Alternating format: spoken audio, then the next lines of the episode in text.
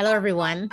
This is Michelle McKenzie, and welcome to another episode of the WTF podcast, where we discuss the challenges faced by Black entrepreneurs in the US and globally, particularly women, to address funding, uh, access to funding to grow or scale an innovative idea, and demystify entrepreneurship and the fog around funding.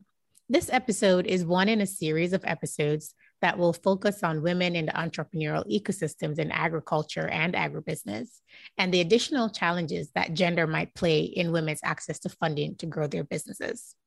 Women lead approximately one third of small and medium sized enterprises in emerging markets. However, these women are disproportionately underserved, receive less favorable financing terms, and face limited access to markets, market information, and digital technology. These challenges have only been compounded during the global COVID 19 pandemic, the impacts of which are likely to reverberate for some time.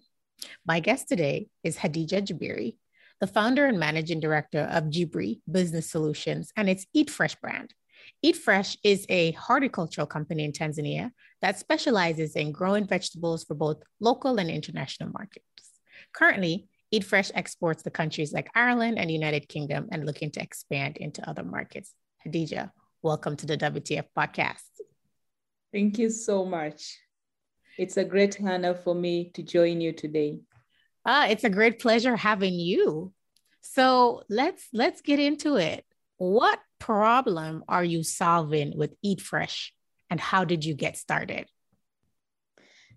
Oh, thank you so much for the question. I always get to be asked the same question like, wow, how did it start? Why agriculture for the sectors?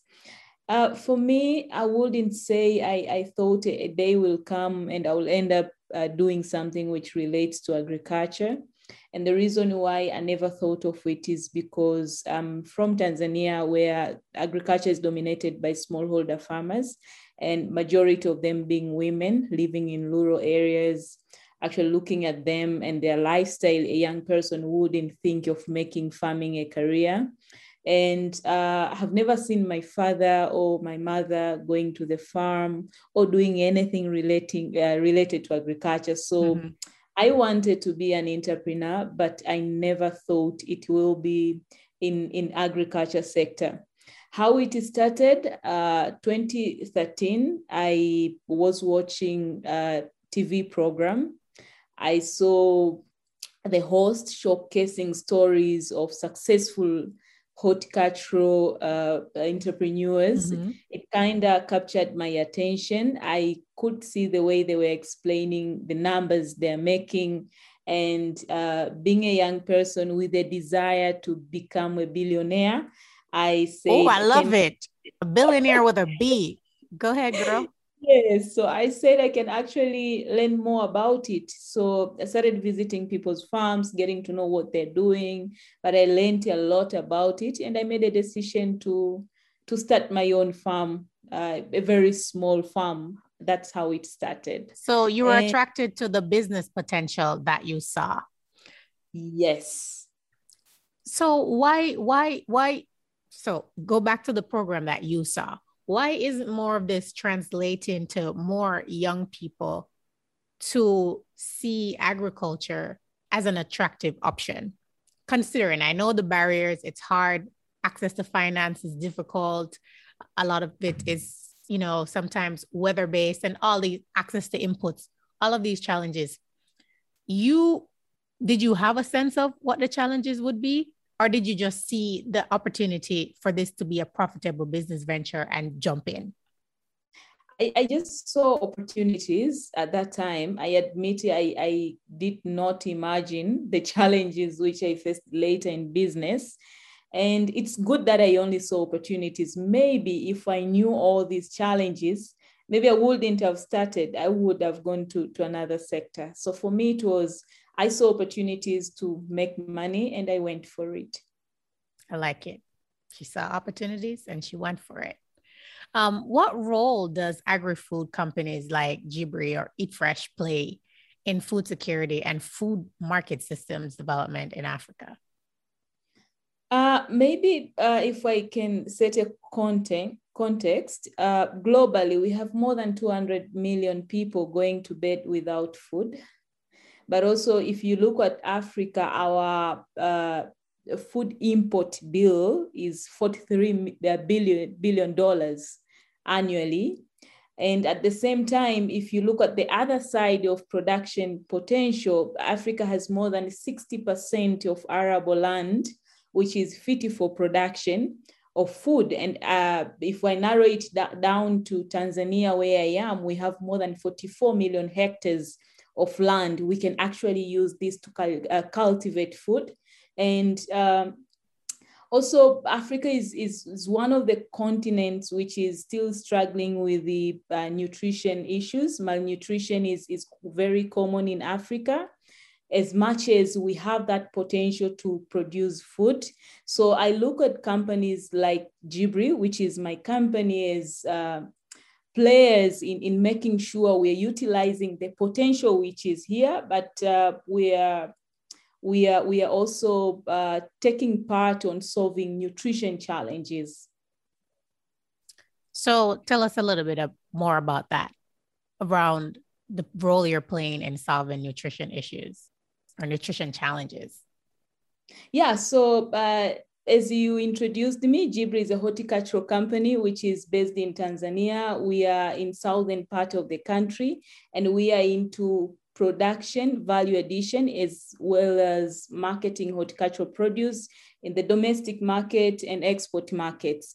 So looking at the domestic market, we are in uh, three value chains. We are doing avocados, we are doing beans, but also we are in banana. And what we have been doing is, uh, okay, we are producing like 30% ourselves, but the rest comes from smallholder farmers. And we are not just buying from them, but also we are encouraging them to consume these fruits and vegetables they are growing and selling to, to our company.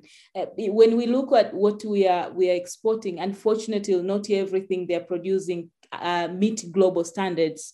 You know, we are mm-hmm. we're exporting to European countries, so most of the time we are running different uh, campaigns and program to make sure they are also consuming what we are producing. But uh, our company is is making sure uh, Tanzanian uh, market has fruits and vegetables, and I would say that's the key role we, we are playing on making sure people are getting nutritious uh, food in, in in Tanzania that it's available? And then is there any sort of sensitization or things that you do around consumption of um, more nutrient rich foods, the importance of it? Because I'm assuming that even if it's there, there might be some issues with consumption as well, why you're in- encouraging the farmers to not just produce nutrient rich foods, but also to consume it. GBRI, GBRI has been working with development partners. Most of the time we design projects, we, we get funding from development partners. And most of those projects are not only into production, but also uh, have different sensitization campaigns to make sure people are eating nutrition, uh, nutritious food. So we are, we are also doing that. Wonderful how important is access to funding in helping companies like yours play a significant role in, as we just talked about, providing nutritious and high quality fruits and vegetables? Funding is, I would say, it's the blood of it all. It's the blood of it all.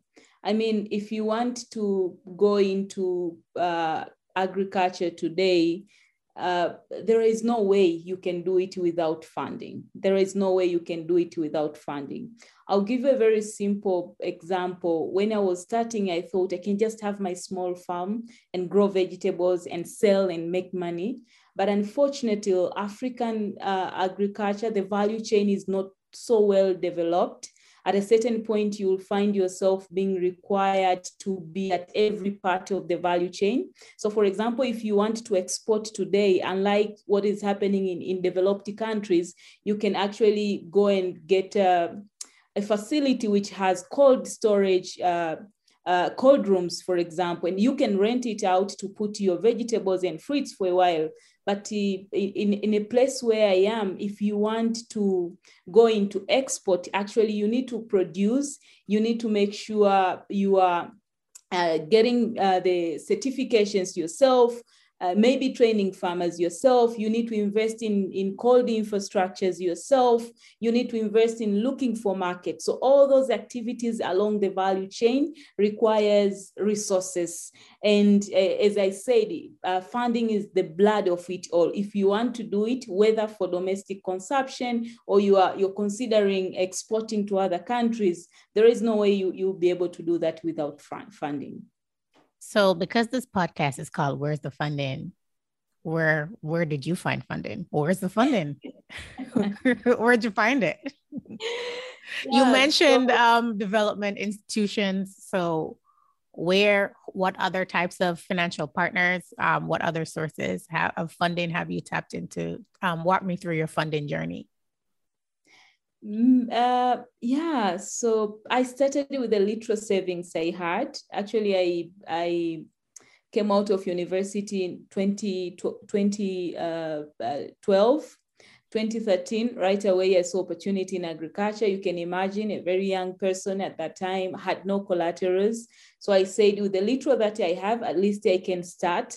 And maybe after a year, I'll be able to go to the bank and, and get financing to be able to expand my business. That was you my. You didn't know very much how banks in Africa worked I at that time, did you? I, I, I was very optimistic. I didn't know. I knew there is money. And i thought i could be able to access the money which is there.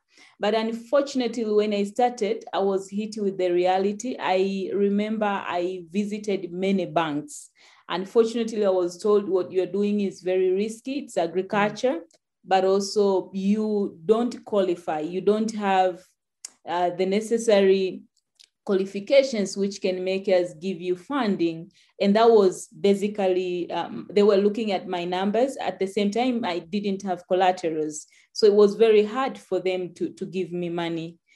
I struggled for like two years i would say until when i realized what i am doing is having positive impact to the community.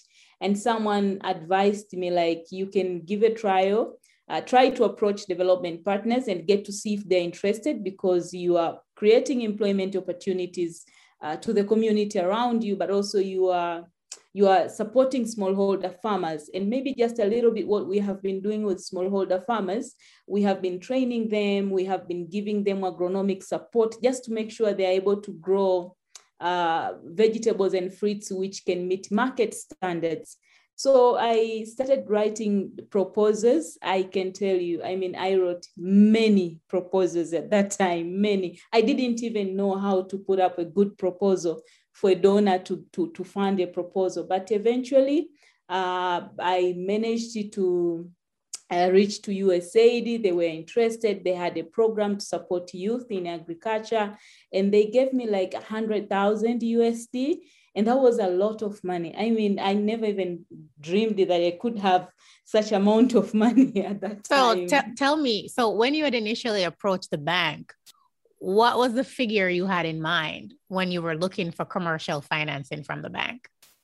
I was looking, okay, I was thinking of a very, I would say my, my thinking was quite small. I was just looking for 50,000 USD and I thought it was a lot but uh, of course, if you look at what we are doing now, that is I wouldn't say it's not money, but uh, that's not what I, it's a I drop in the bucket compared to the budget you yes, need to take yes, on the challenges yeah. that you're doing. Yeah. Yeah, so I got support from USAID. I implemented the project, which I wrote. They were happy about it, but they always say you need one person to open the first door. Then the other doors will just open. Uh, after you need that first you need that first mover and that first believer and that first funder. The problem sometimes is people, lots of people don't want to be first, especially on the funding side of things, right? They're like, who who who who else is interested? Who who've you gotten money from before? Right. And so what I think yeah. once you get over that hurdle, it can get a little bit um, easier, especially if that that investor or funder has a certain brand or reputation they're known and known yeah. for and then it, it helps to hope, open the doors because i'm sure if you go to somebody else and like okay i've received funding from usaid there's a certain level of confidence um, that yeah. might come with that And I was getting that question most of the time like, is there anyone who has given you money? And my answer was, no, no, no, no one. Actually, will be the first one. And you will just see them getting out of the door. Yeah, so after USAID, eh, when we implemented the project, then now many more partners were coming. Actually, it was not me uh, going to them now it was them coming with the interest to, to support what we, we were doing at that time. So I got uh, MEDA, it was a Canadian organization. I, I have worked with them for like four years. I mean, I got like three grants from them. Uh, whenever they uh, saw an opportunity, we were the first company they, they would approach and say, there is this amount of money. Are you sure? Do you think you can utilize this? So after MEDA, and now I, I became a bit good on writing proposals. So it was easy. If I send a proposal out there, I'm quite sure maybe if I send 10 proposals, maybe I'll get uh, eight no's and at least two yes. You see, so from uh, development. I want I want you to pause for a second, Hadija, um, for the listeners to to understand um, the process. Not every application that you write is going to get funded. She said, for every ten, she might get two. So you have to understand the numbers, right? So it's not a one for one thing. You write one proposal and you're like, oh, they didn't pick me, so I'm going to give up. No, persistence is key. And you have to keep writing and you have to put requests out there in different places and in volume because for every 10, you might only get one or two. So you want to make sure that you're casting your net wide and that you're writing multiple proposals and not to be defeated um, with the with the rejections. So before we get into the rest of your story, do you want to talk a little bit about dealing with rejection? Rejection is painful. I'm telling you, it was hard for me to handle rejection when I started. Whenever I got unfortunately, you know, the emails will always start with unfortunately, we loved your proposal, but unfortunately, we received the better proposals than yours. Uh, it's understanding things won't be the way you expect most of the time as much as i would want to get yeses but things do not work in such a way. Handling rejection is the number one skill which will help an entrepreneur. You are going to be rejected by your customers you're going to be rejected by funders you're going to be rejected by partners. Maybe partners you didn't even expect they will reject you. So you need to, to get to a level where you have a hard skin, I would say, to the extent when you put something out there, just do your best to make sure if it's a proposal, it's a really good proposal. If you get yes, it's fine. If you get no, then it, maybe it was not the right time as much as your proposal was good, or maybe the opportunity was not for you and not giving up. Like I got 10 no's and I'm not going to write the next proposal again. I get no's every single day. If you get to check my email uh, inbox, you will testify to that. I get no's. People think Hadija is favored and she get lots of yeses, but maybe for every 20 proposals I put out there, no's are like 16 or 17 sometimes and only three yeses. So no is, is necessary for you to grow. Yes, I love this, Hadija um, you have to because a part of this podcast is about demystifying the fog around funding and entrepreneurship. And no's comes with the territory. It's it's a part of doing business. And it's the ones who are not as phased because it's not like it doesn't bother you. It does but you yeah. you don't allow it to deter you. You're like yeah. okay it's a numbers game. It, it's a numbers game and most of the time when i get a no I will write an email like, where do you think I did not meet your expectations? How can I improve? How can I write a better proposal next time?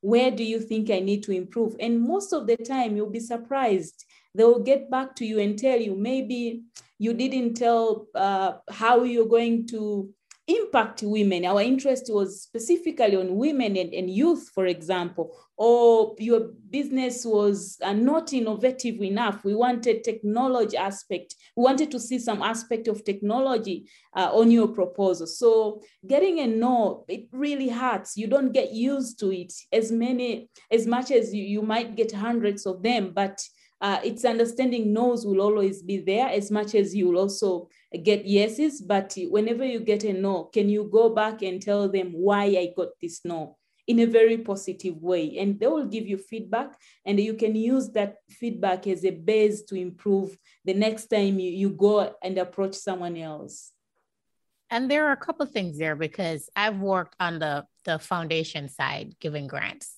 so i've seen lots of applications and part of it, when you said, you know, maybe they were looking for something else, maybe they wanted to see uh, technology and your application didn't include that or how you use technology in your business. And it's a key point in that always make sure for those who are listening when you're applying for grants that you're making sure that what the donor is looking for aligns with what you actually do. Because if it's out of scope, then you would have put in all that time and energy just to be rejected. And it might not necessarily be that your application wasn't good, you're not good, your business is not good. It's just that it wasn't a right fit because that's not what they were looking for. And so just realize that um, it's not personal sometimes. And you just have to make sure that you are responding very closely to the request for proposal in terms of what they're looking for and become very good at showing how you are problem solving. So it's not just about your need for funding, but it's like, what problem are you solving? And is that donor looking to solve that same problem? And how do you help them to solve that problem? Very true. Very true. And uh, just take a look at eligibility criteria. They always say what they want. They always say what they want and they usually mean it too. I, you know, I, have I've seen things. Oftentimes, you know, people get knocked out of the running for just simply not following instructions, not reading the eligibility requirements, and things of that nature. So you got good with grants, and you got good at fundraising. yeah, so I can say I got good at it because uh, 20 on year 2019, I managed to get uh, funding from the Netherlands government, which was uh, over a million dollar. And with that particular funding, then we, we attracted investors. So now, you know, initially, as much as I wanted to bring in an investor, but I could not uh, justify with numbers. Most of the people they would come, I would present my business, they would look at my numbers, especially those investors who are not looking at the impact. They were not driven by emotions. For them, they just wanted to see if your numbers tick to decide whether they want to partner with you or they don't want to partner with you. So after getting this one, uh, I would call it a big grant for me. Then uh, I I had to fly to Berlin and no sorry it was paris and i met with an investor. He was very uh, positive. He saw the numbers. The numbers kind of captured his attention. He made a decision he wants to work with my organization. So we took time of course he had to do his due diligence. He had to understand how things work. Unfortunately covid uh, started as well. So things, we had to put things on hold for a while. But uh, later on, as much as he decided uh, most of his businesses were affected by COVID, so he decided to pull out of the deal. But immediately after him pulling out, we got other investors who were also interested. They want to invest in African agriculture, and particularly they wanted to, to join uh, GBRI efforts. So now we have investors from the Netherlands. And at the same time, after getting that one big uh, funding from the Netherlands government, uh, the banks as well. We have Tanzania Agricultural Development Bank, which uh, loved our business case and they came, they wanted to support our company, but also they wanted to support our smallholder farmers. So I would say things become much easier. Uh, for now, it's more of uh, fighting to get the best deal rather than trying to convince someone to even listen to you. Initially, it was how do I get people to listen to me when I'm presenting uh, my business case? But now it's more of how can I get the best deal for for for GBRI for EatFresh. Okay, so so talk to me about when you started like trying to figure out how to present like why me why you should invest in me what was your strategy for that? How did potential. you mm-hmm. uh, what did you focus on?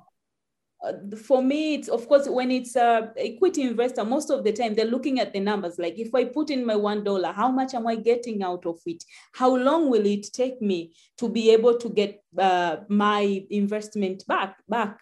So for me it was more of showing them the potential which is in in tanzania in in africa when it comes to agriculture the unrealized potential which is there but also justifying with numbers how much they can make if they put their dollars in, in GBRI. Most of the time it was that, though I remember when I met my very first investor, a person who showed interest in Paris, he also wanted to see if he can trust me. For him, numbers mattered, but as well, he wanted to get a feeling like, can I trust Hadija? And he said it, uh, he was very open. He said, I want to meet you. I want to shake hands with you and get to see whether I can trust you or I cannot trust you. So also investors will, will, as much as you, you can have a very good business, but for them, they're looking for a person they can have a feel like I can trust this person. I can put my money here because most of the time you don't know what will happen to, to tomorrow morning. Yes. So trust is very important and and trust works both ways, right? Because it's not enough for him to trust you. You have to trust him too because yes. you're you're letting him into your business. You're pretty much getting into a marriage, a business marriage. And so you need trust on on both ends. So it's not just one way. So for other entrepreneurs, it's not just, you know, you are courting the investor as much as they're courting you. And so trust needs to be on on both sides it's it's very true actually. And most of the time you know we, we just let them uh, do their due diligence but we don't do the due diligence on them. Unfortunately most of invest i mean when you bring in an investor it's like you're bringing in he's just a partner. And you get to understand like will i be able to uh, survive with this particular partner? Are we having the same values? Are we having the same vision? Do we want it? Does this person want this business to go the direction i want it to go? And if you see like there is a place where we don't meet it's better to let it go and look for someone else because you can bring in someone who can transform your business, but it, will uh, leave you miserably for the rest of your life. And maybe it can even kill the business. So, as much as they're doing due diligence to decide whether they can invest in you, you also need to do the same as an entrepreneur and decide whether you can have him or her as a partner or you should look for someone else. No, absolutely. Right fit is important. And the opposite could be true. You could find someone who could come in and transform the business amazingly into something that, you know, help you to create something that you didn't even have a vision for and help you guide that process. But you have to get to that level of comfort and trust and that values alignment is is very important um, when taking on investors. So pivoting back to finding the best deal uh, what what does that look like for you? Mm, we have a vision as a company. We, we know where we are we are we are going. I mean and the vision is very clear. We communicate it to our employees. We communicate it to our partners when it comes to looking for the best deal, I would not want to bring in someone today and tomorrow GBRI is no longer there.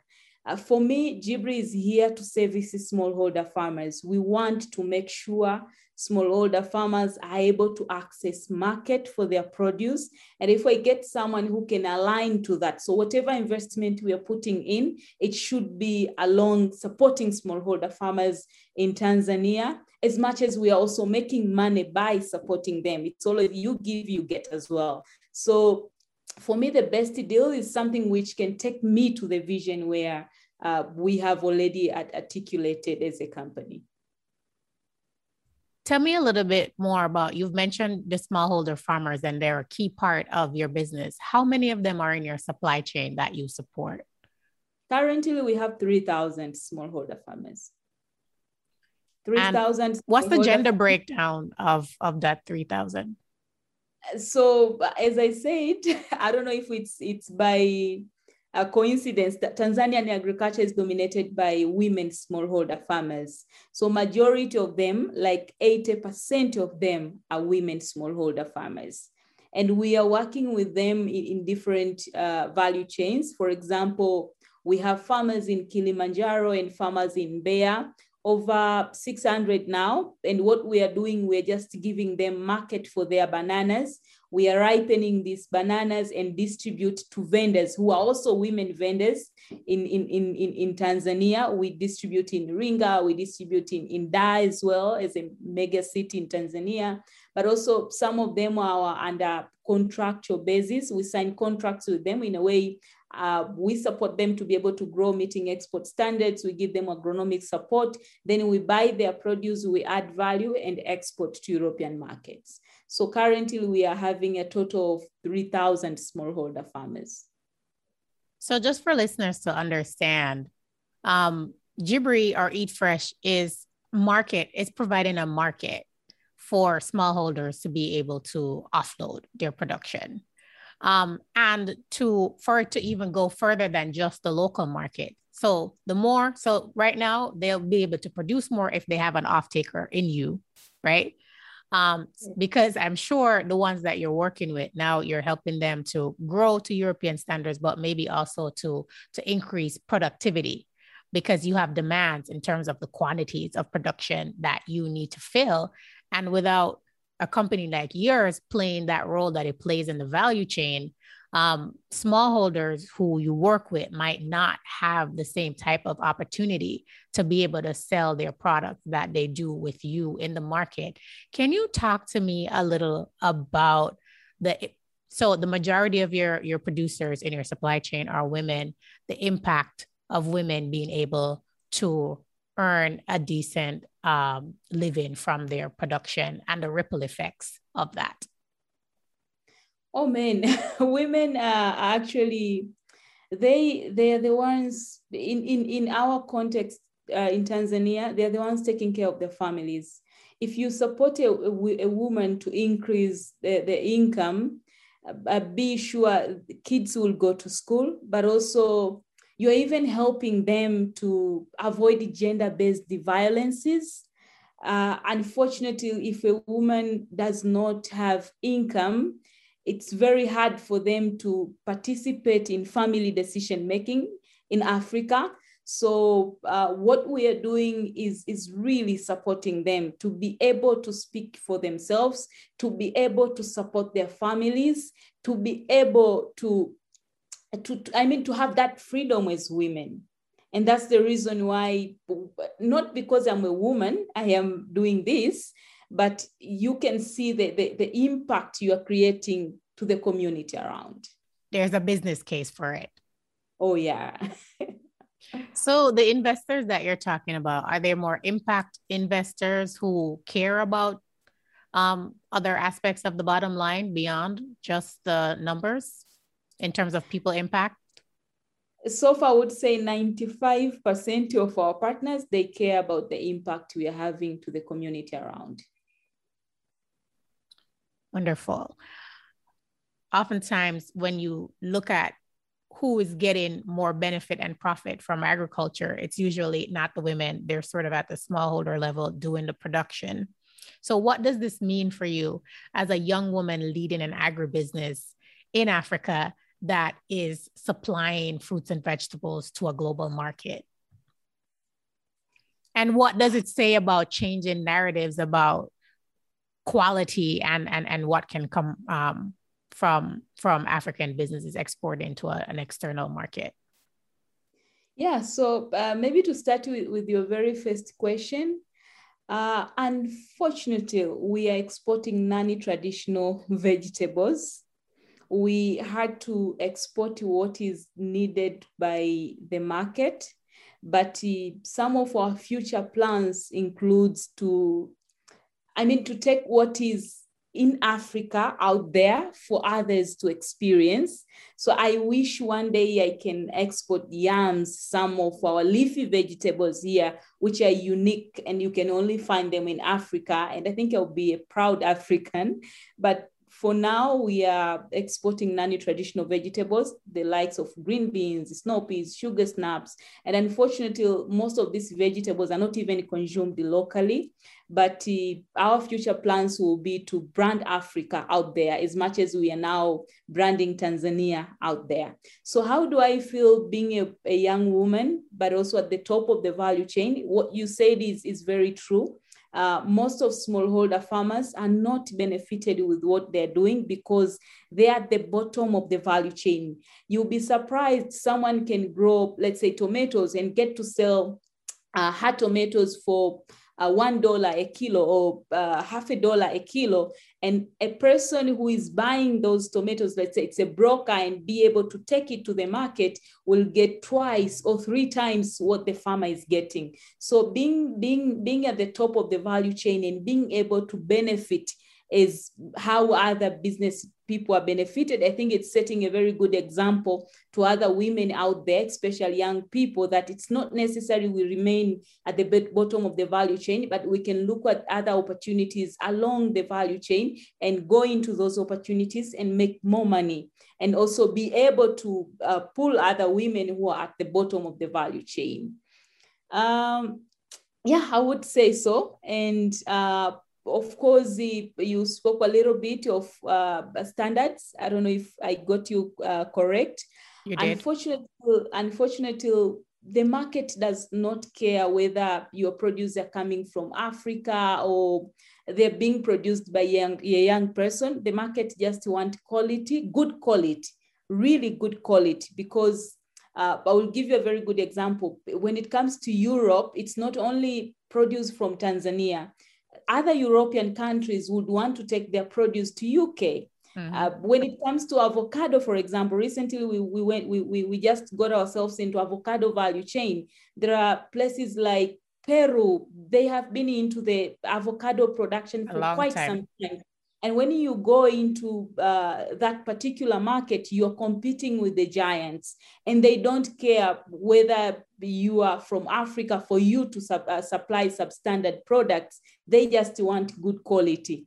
And the second thing which the market want is your competitiveness in terms of prices and also as well that does not care where you're coming or your scale of production so uh, to be able to export. Of course, whether you're a smallholder farmer or you're a medium uh, enterprise, you should be able to meet the market standards. Yeah, you kind of got into what my next question was going to be, which is in addition to funding, there are many barriers to exporting food based products from Africa to external markets, such as market entry, branding, packaging, certification, placement, distribution, etc. How did you overcome some of these barriers to grow and scale into these export markets? Uh, maybe I can start with the accessing, uh, uh, I mean, European market itself. Uh, with with today's world of digital technology, for me, I didn't look at it as a barrier. I always tell people we Googled our way to Europe. For me, I just needed to find a, marketing company or an online marketing company uh, which can help me to get my first customer. The major challenge was actually on meeting the standards which our customers wanted. Getting to the market was easy, but uh, being able to supply to that particular market, I admit it was not easy because now we were at this point where we were told like you need to have certifications, things like GlobalGAP certificate, you need SMETA, this is social compliance. And, and there are costs to those they certifications. Mm-hmm. They are very costful, but also they demand you to put certain infrastructures at which come which come with costs. Which come with cost as well. And as I said, we are working with smallholder farmers. They don't even have an understanding of these standards. So it mm-hmm. also required our company to be able to train them to get to these standards. And all that involves uh, uh, money. Mm-hmm. And, and, and that's why I'm saying that was a bit uh, um, challenging uh, uh, thing, especially when I wanted to start exporting. But uh, I'm grateful we managed to do that. It took us time to get some of the certific- certificates. We just needed to fulfill minimum requirements with the promise to our customers uh, uh, just give us time. Eventually, we'll be able to get to all these other standards you want. And I'm happy most of our customers were patient enough to, to wait for us to get to the level where we can even have the social compliance certificates. What were some of the major challenges working with the producers on the quality quality side of things, getting them to be able to understand that, hey, this might be how you're used to doing things, but the market that we're trying to get your products into, this doesn't work. How did you get them to start complying and to adapt um, what you were teaching them into their production and handling processes? I'm sure we, it wasn't had, that very easy process. Well, it's still, it's still not easy process. It it is still not an easy thing to do we have our own way of doing things. I mean, uh, most of our African markets do not care that much about quality. Most of the time, we care about quantity. I just want to buy uh, in a cheaper price, but I want to, to get more than what I, I am paying for.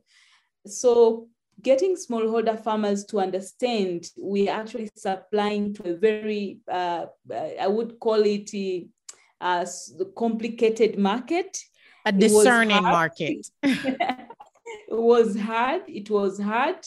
And I remember the first two years in business, we had high rejection levels. At times, we had to reject some of produce which were coming from our smallholder farmers because we needed to set a standard. Like, if you're not able to supply a produce which are of this standard, unfortunately, we cannot buy and uh, those do you offer do you offer premiums to your producers who oh yes certain, we do mm-hmm. that we do that in terms of farmers who reach high level of productivity but also farmers who will have minimal rejection levels we do offer premium to them and that was also motivating other farmers to try as much as they can to get to to those levels as well so it has not been easy. And that's the part where I've also been working with different partners. Some of them have been supporting us in terms of uh, capacitating our, our farmers. And uh, for example, we, we have been working with Farmer to Farmer. It's a US based organization. I'm familiar, they've yes. Been sending their, they have been sending their volunteers to come and train our farmers just to make sure they are meeting the global standards which you want them to meet. So it was not easy. It's still not easy. When you enroll a new farmer, it will take you like a year for that particular farmer to understand the standard you're looking for. But eventually, if they get to understand and they see the profit which comes with it, they definitely provide you with good quality. Have you been able to break down yet the cost of onboarding a new farmer? you know, like sometimes people can, uh, businesses can break down the cost of onboarding a new customer, like in terms of what they have to spend on ads and, and, and things of that nature. When you onboard a new farmer, how, how much does that cost you? We have been able to do that. And it's not only a farmer, even our customers, how much it, it costs mm-hmm. us to get a new customer. You'll be surprised. For example, so far we only have five customers in Europe. We are only servicing five distributors, but how much does it cost me to get that one particular a person to trust in GBRI. It involves traveling to exhibitions. You need to go to Europe as many times as possible, as mm-hmm. much as now things are being done virtually. So we, we have established those costs, including the cost of getting a new farmer. And for us, most of the time, our cost goes to training and offering agronomic support to these farmers. Uh, that's where our cost goes. But uh, in one way or another, we also costing it on the price of, of their produce. It's business. So actually we need to find where we'll get that money. If we don't have a partner who is supporting us on that particular area because it's a business, mm-hmm. then it, we should cost it also on, on, on, on, on, on, on produce uh, price. Okay. Uh, so you started out by telling us how it started tell me where you're going. Expansion. For now, it's the expansion in terms of uh, geographical uh, coverage area. Currently, we are in five regions in Tanzania, but by 2025, we are hoping to be in 10 regions. All these regions we want to go to have huge potential in terms of production. But as well, we are looking forward to increase our investment in cold storage infrastructures we have our facilities in two regions, and we're using these facilities as collection points for produce which are coming from smallholder farmers. So we will increase investment on that particular area. For example, this year alone, we will invest uh, uh, on infrastructures like 900 million, uh, uh I mean, uh, $900,000.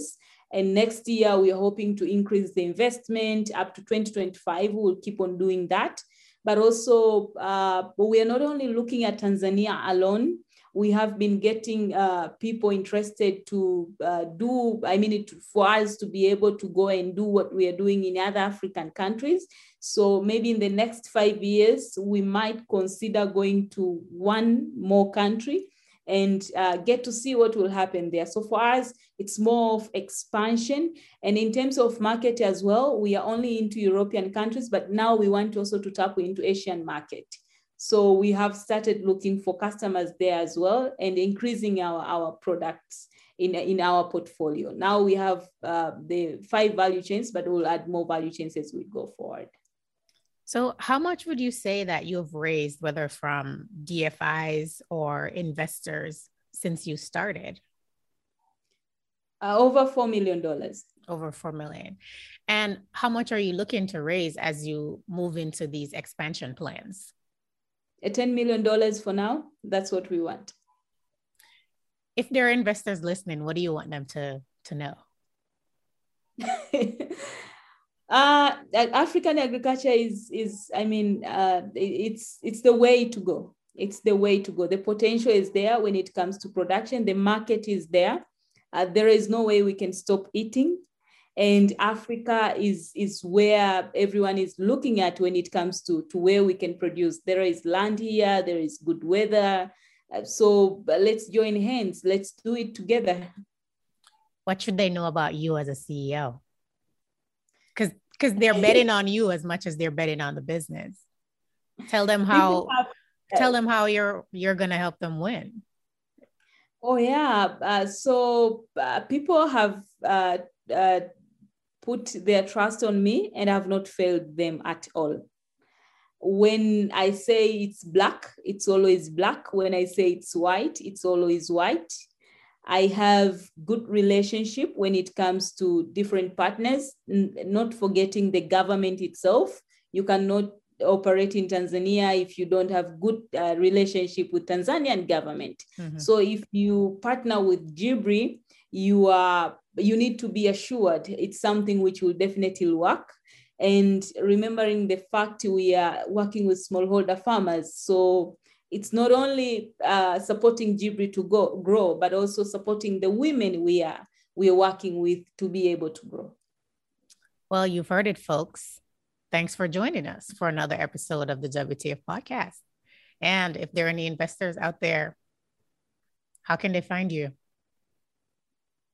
Our website, uh, www.eatfresh.co.tz but also I use my name Hadija Jabiri on all the uh, social media platforms I am in, Twitter, LinkedIn, I am there. It's H A D I J A Jabiri, and uh, Instagram and Facebook.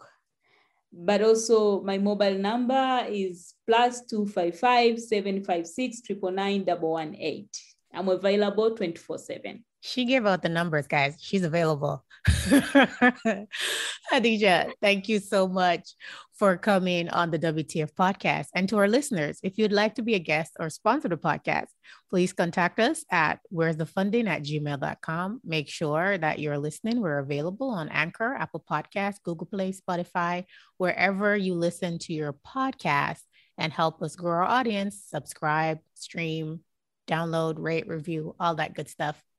And make sure you follow the podcast on Instagram at Worth Fun and Podcast and follow me, your host, Michelle Mc- J. McKenzie, on LinkedIn. See you for the next episode.